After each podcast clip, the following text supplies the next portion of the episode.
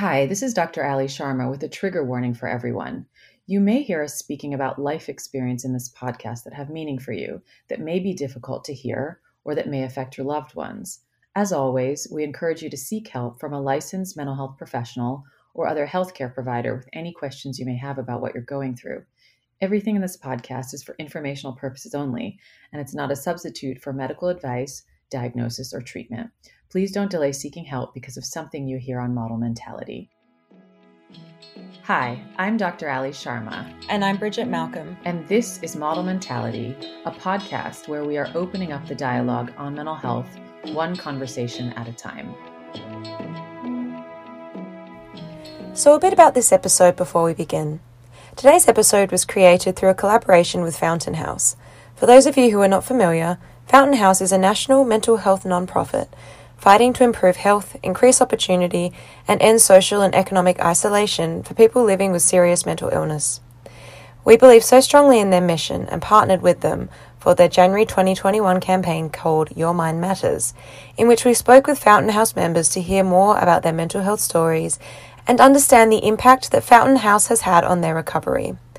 In this episode, we are speaking with Janelle, a Fountain House member who describes how her mental health condition directly interfered with her freshman year of college, how stigma plays a role in her understanding of seeking out care as a person of colour, and specifically the challenge in trying to reconcile her diagnosis within herself and within the context of her family. You will first hear Dr. Ali speaking with Janelle, and in the next episode you will hear Melody Monrose, a guest from Season 1, speak with Janelle in our Let's Get Real format about mental health, culture and stigma. We hope you enjoy this episode. So Janelle, thank you so much for speaking with us today. I'm very excited to have this conversation, and I think it's a very important one. So I'd love to start off, you know, I understand that your mom's from Ghana, your dad is from Queens, and you grew up in some areas that are predominantly white. So just tell us a little bit about your upbringing, you know, where you're from and what it was like to grow up for you. Yeah, so I grew up with quite like the dichotomy in terms of cultural experience. And like with my mom and my dad, they just had very different views on parenting, very different view, backgrounds in growing up. And it definitely affected the way I grew up. My mom was from Ghana. She was strict in terms of her views on like academics and whatnot. And she also had this like strange rule that I wasn't allowed to use my left hand because it was some sort of like insult to her cooking and stuff like that, or something like that. Like that was my mom. And then my dad, he was from Queens and he's a Jehovah's Witness. So he was strict and like very much so conservative in a lot of ways. And like they clashed sometimes. But yeah, I kind of grew up kind of reserved, and I was always taught to like act a certain way in public because we were one of the only Black families in the area. So I grew up doing that on the regular, and yeah, that's pretty much. Yeah, and you told me you used to go to Ghana, right, as a child. So what was that experience like for you? It's definitely different. So when I go to Ghana, even though I am half Ghanaian, they tend to see me as American. So I don't quite, I kind of stick out there, but I love the culture. I love to see my cousins that are still over there. They're pretty welcoming, although they think we're a little odd because we're American. But yeah, I love the culture over there. It's just, it's different. It's definitely different. And just to paint a picture, so tell us how old you are today. I'm 24. Okay. And, you know, I understand that you said that athletics was really an important part of your upbringing, but you had to stop this due to mental health issues. Could you walk us through what happened and tell us a little bit about when you first experienced mental health symptoms? Yeah, so I played soccer my whole life, all the way up into my first year of college. I got recruited and I played for a Division I program briefly, following like our first season. So around like November-ish of my freshman year, I started to like experience a lot of crying spells. More so than like I'd ever experienced before. I stopped being able to like control my emotions, like, or reactions to certain situations. And I just started having like a lot more uncontrollable emotions and felt a little bit more out of control. And following that, I got like sort of depressed about that, about feeling different, feeling separate from everyone and stuff like that. And eventually I got to the point where I had a situation where I took like too many pills. And then I ended up, as a result of that, going to the hospital, and they set me up with a care team back at my school where I was diagnosed with bipolar. Could we go back a little bit to what you mentioned about the events which led up to the overdose? How did you understand what was going on, or how did you make sense of it for yourself? I just felt like a complete weirdo, to be honest. I was having a really hard time making sense of it, especially since I hadn't heard of anyone else going through what I was going through. No one was like talking about, everyone was talking about how overwhelmed they were with school, but no one was saying how like they would just randomly start crying in the morning or something like that. It was just very like separate from what I felt like my peers were going through. And on top of that, I was so used to being a reserved person and being very like private. So the fact that I was having some of these like situations occur out in public was really jarring for me. And it just made me want to retreat, and it made me feel very odd and confused. And I know part of that, like now looking back, I know that some of what I experienced was what's called mixed episodes. So it is already like a very confusing kind of like a set of symptoms to have, like both mania and depressive symptoms at the same time. But it was a lot to happen at once for me. And during that time, did you seek out help, or did you think about getting help? I thought about getting help, but to some degree, I was like trying to rationalize some of my experiences. Like it was my freshman year of college, so I was like, maybe this is just an adjustment period. Like a lot of people are going through difficult times, and that kind of prevented me from getting help. In addition, when I would kind of like pose certain questions to some of my peers, they would kind of like talk it down or say like, that's like, try to make it seem like it was normal for me to be feeling certain things and stuff like that. And I did at one point think about getting help on my own before the hospital incident, but I was kind of talked out of it because a peer told me that like, therapy was kind of a joke. So like at least in terms of helping me as like a Black woman with these issues, they felt like it wouldn't be helpful for me. And was this peer also from the Black community or from elsewhere? I'm just curious. Yeah, the peer was also from the Black community. Okay. When you heard that, did you share that idea, or do you recall what your reaction was to that? I had already had those like preconceived notions that therapy wasn't for Black people, kind of. So I was just like, okay, yeah, you're right. You know, I probably shouldn't go for it. It won't help me anyway. So that was my reaction to it. Yeah. And I want to come back to that, you know, when we speak with Melody a little bit later on.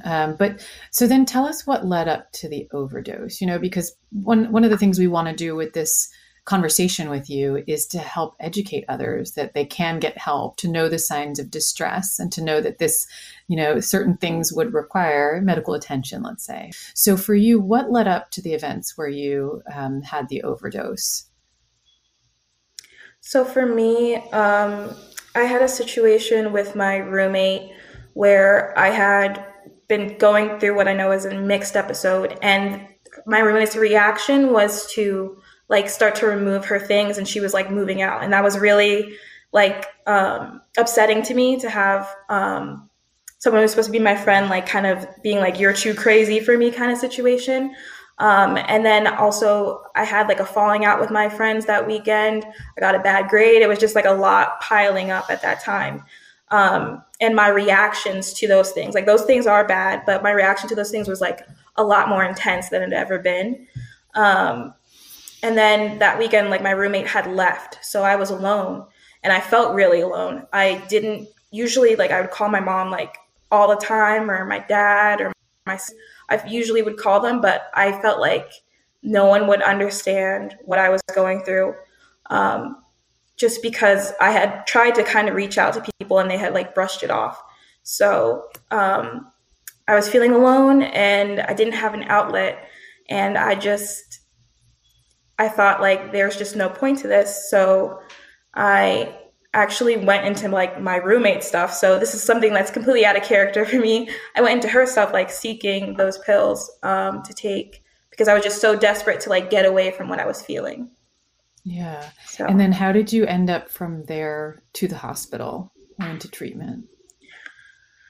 So I took like a lot of the Benadryl, like I don't even know how many, but and then after that I ended up passing out for like some hours. And then I woke up like the next morning and I was in so much pain. And I realized that this was just not like I wasn't gonna be dying anytime soon or anything like that. And that I was, I might as well like go seek help. So I called a friend and asked her to take me to the hospital.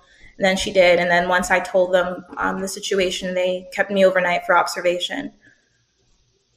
Okay. No, and I appreciate you sharing the details of that story. And, you know, one of the things I just want to say is that it sounds like you were in extreme pain, you know, and the influences around you at the time were telling you that, you know, maybe not validating the need for help or not encouraging you or connecting to the resources that could help you. And it sounds like you were in a lot of pain, right? And so, you know, that's one of the things we'll talk about are the signs and distress related to suicide and suicide prevention a little bit later on. But for you, when you finally found out that you had a diagnosis of bipolar disorder and that this was a mixed episode, how did learning about that diagnosis affect you? It was like good and bad. I was relieved in that I was able to name what was going on. And for me at the time, I was like, so there's obviously some like set of instructions on how to get through this, which I've learned over time. That's not exactly how it goes, but I was just relieved to know that it wasn't just me and that there was like a path towards getting better. But then I was also very scared. And just mostly scared of how my family would react, of what doors this would close for me in the future. And like just knowing that, as I was told, like when I got the diagnosis, that this was not something that goes away. So it wasn't so much that now that I knew what was going on, that I was going to have a cure. It was just that, you know, what's going on so you can treat it. And that was really frustrating for me. 'Cause I obviously just wanted all of the feelings to go away.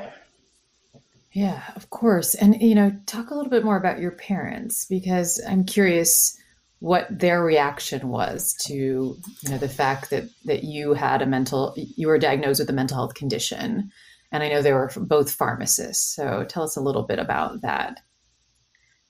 Yeah. So at first they still kind of to this day, don't really believe that I have the diagnosis. They thought that like kind of the professionals who examined me were kind of overstating my situation. And they also they weren't supportive of me taking medications, even though they were pharmacists. They were very much so telling me all the negative possible side effects of those medications. And my mom on her side, she was coming from it from a faith-based place, trying to understand it from, she kind of thought that I was, I don't know how to say it, that I was going through a spiritual kind of, I don't know the word, a spiritual depression as opposed to a other type. I'm sorry. No, you're bringing up a very important point, because I've worked globally, and often in certain countries and countries in Africa and other places around the world, there's a spiritual understanding of mental health issues, or there's a cultural explanation of why certain things happen.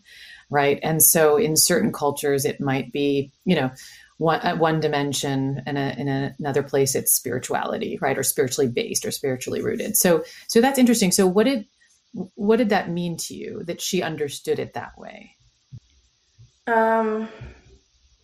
It was really saddening. It made me feel really like I couldn't open up to her about it, just because when she took that stance, it kind of meant that her solution was to pray it away and like not to support my treatments, not to support like the things that I had to do. Like, for instance, like I eventually had to leave school as a result of my mental illness. And it was like a huge fight, even though it was for my health, just because she was like convinced that it wasn't such like a, not that it wasn't serious, because she did think, she always thought it was serious, but that it wasn't something that was going to stay with me or that I really needed to address in such a concentrated way. So it was really tough. Yeah. Yeah. So it sounds like her belief system around it was maybe not consistent with the reality of what was going on or what you were experiencing. And that's really hard, you know, when there's that difference. So, and could you talk maybe even a little bit more, like, so what it was like to go through the diagnosis, through the beginning stages of treatment, you know, as a Black woman, maybe perhaps in a culture, in a family where mental health is stigmatized, let's say, or understood differently than just a medical issue? Yeah, so as far as treatment was, I was very resistant in the beginning, especially with like the medication portion. I kind of listened to what my parents had said and was not consistent with taking the medication and all that stuff, just because I was like, I don't really need it. I don't really like have this disorder. And as far as the treatment goes with like things like DBT, it was really hard for me to get into them and to like work to use the skills in the beginning, because again, I felt like it was separate from my diagnosis. Eventually though, there were, I don't know what it was. I don't know if it was a processing group or something, but something kind of clicked. I did feel like, and I did end up mentioning this in a group, I felt very like alone because I was the only Black woman in the group. I was the only Black person in my IOP group the first time I went. That was like isolating in a way. Because yeah, there's other people going through it, but there's no one like me who looks like me that I can see or connect with that's going through it. But ultimately, I was still able to get something from it. I wouldn't say that every single thing that was in that ILP program was helpful to me, but I was able to take certain things and like change them so they fit my life and kind of adapt them to my needs as a Black woman with mental illness.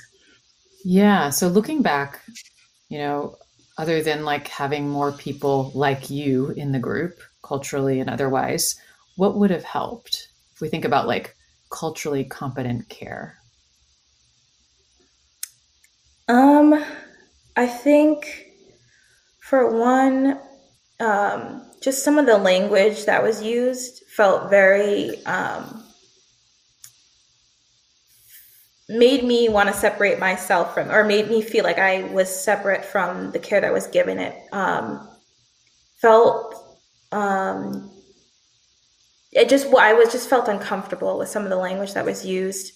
Some of the examples that were given to help understand some of the DBT skills were just very off from like what I had experienced in my life. There was not a lot of advice given to me on how to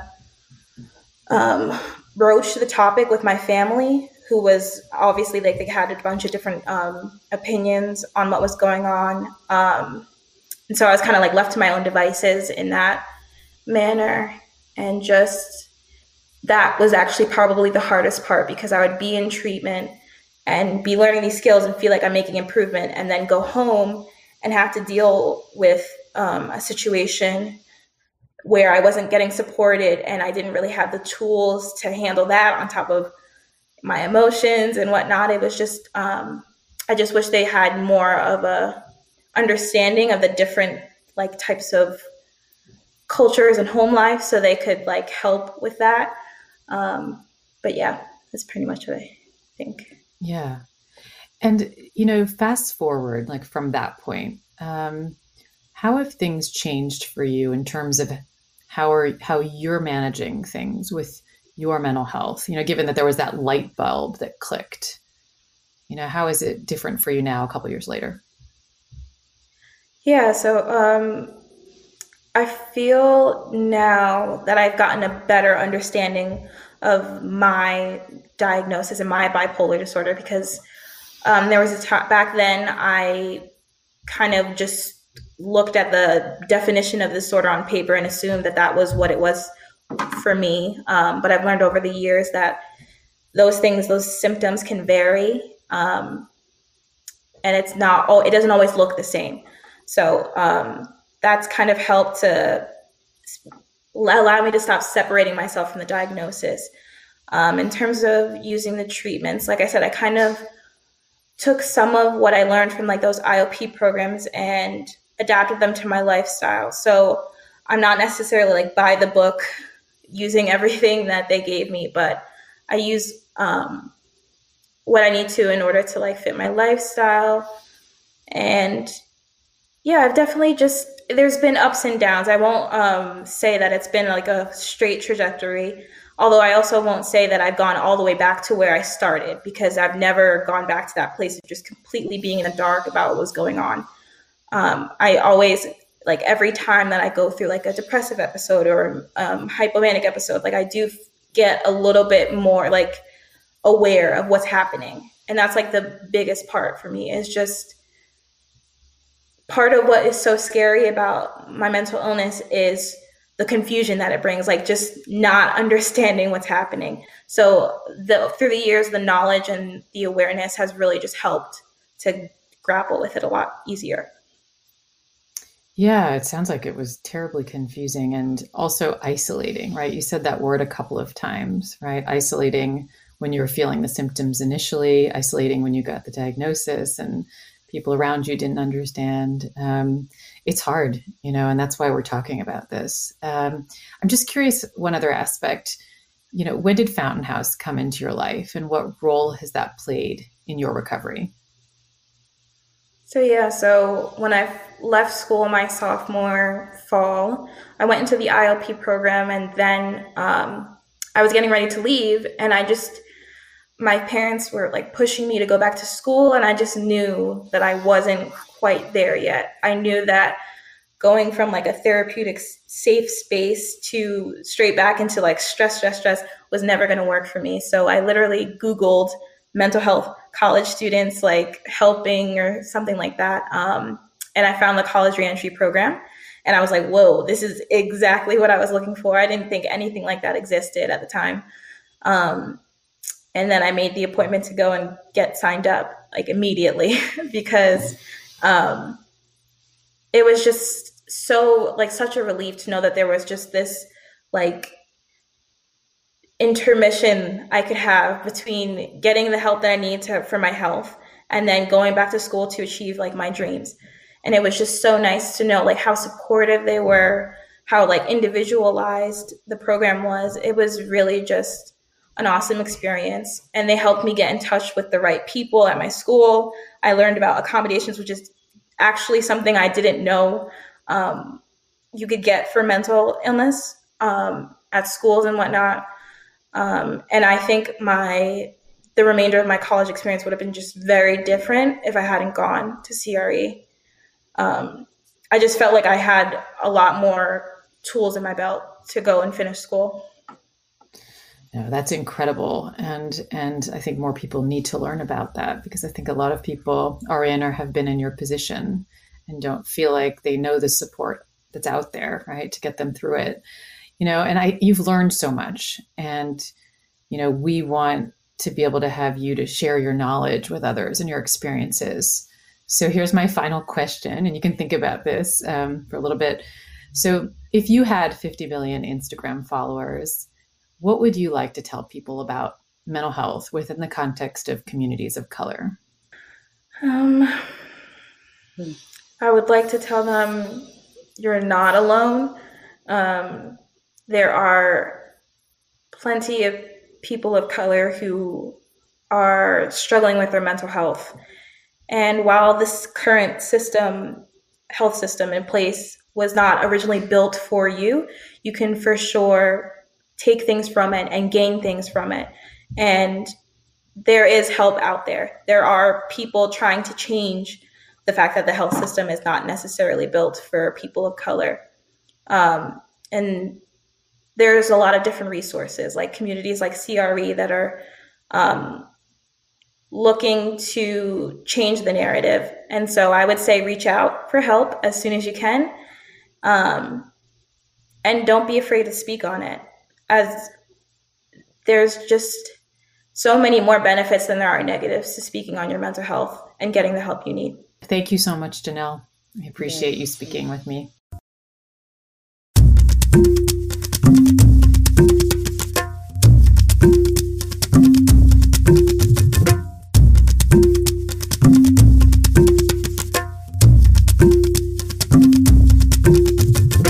Now, let's get clinical. What stands out to me from a clinical perspective are three aspects of Janelle's story. First, mental health and how it can interfere with the ability to function. Second, stigma and communities of color. And third, Fountain House and the college reentry program.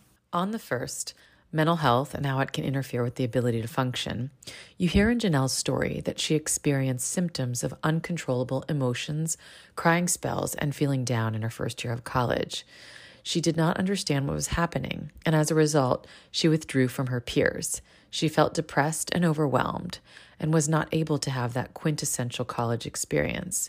She even discussed with a peer who said, quote, that therapy is a joke in terms of her getting help as a Black woman, end quote, before she was hospitalized, highlighting the need for inclusion of all communities of color and cultures in mental health care, which we'll come back to in a second. Janelle was hospitalized after a suicide attempt because of an unrecognized and untreated mental health condition. The end result was her finally getting the care she needed, but much, much too late. So let's stop here. So what could be done differently to get Janelle the help she needed?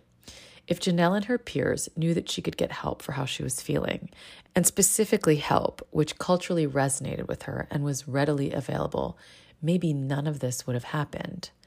And furthermore, when should someone seek help? If you have ever had the experience that your emotions are out of control, too overwhelming in comparison to how you usually feel, and if you are having trouble being you and showing up for your life, these are signs that you should seek out help from a licensed mental health professional sooner rather than later. You can feel better, as Janelle now does. On the second, let's talk about stigma and communities of color. In Janelle's case, she mentioned that she had preconceived notions that therapy was not for Black people, and she was resistant to medications and treatment in the beginning because the treatment and its vocabulary did not culturally resonate with her. Although Janelle was relieved in part to be given the diagnosis, she was also scared of how her family would react and what doors this could close for her. And later you hear that both of her parents were pharmacists, her mother from Ghana, her father American, and yet, despite their professional backgrounds in the medical field, they were skeptical of her diagnosis and not super keen on her taking medications for bipolar disorder. Her mother had an understanding of her diagnosis from a faith-based perspective, and that Janelle was going through a spiritual depression that was temporary. This was hard for Janelle because she felt that her mother did not accept her. What I find striking, and also know from working across cultures, is that not only did Janelle have to come to terms within herself about what living with bipolar means, she also had to manage the skepticism and hesitation of those around her. That's double the challenge. We know that stigma exists, and we as mental health professionals have a duty to educate, to normalize, and to teach families and communities warning signs and how to support our loved ones in times of crisis. On the third, let's talk about the college reentry program at Fountain House. Because Janelle's college plans, both in academics and athletics, were thwarted, it wasn't until she found Fountain House's college reentry program, or the CRE program, that she was able to get back on track. The program helps young people age 18 to 30 who withdraw from their studies due to mental health challenges, return to college, and successfully reach their educational goals. 75% of students who complete the core program return to school within 2 semesters. The college reentry program enabled Janelle and many others to finish college and live out their dreams. I can't thank Janelle enough for opening up with us about what happened her freshman year of college, getting her diagnosis of bipolar disorder, and describing the cultural context. I want to thank Fountain House for this incredible collaboration and for the work they're doing around the globe. Many people struggle with mental health conditions, bipolar disorder, and stigma within communities of color.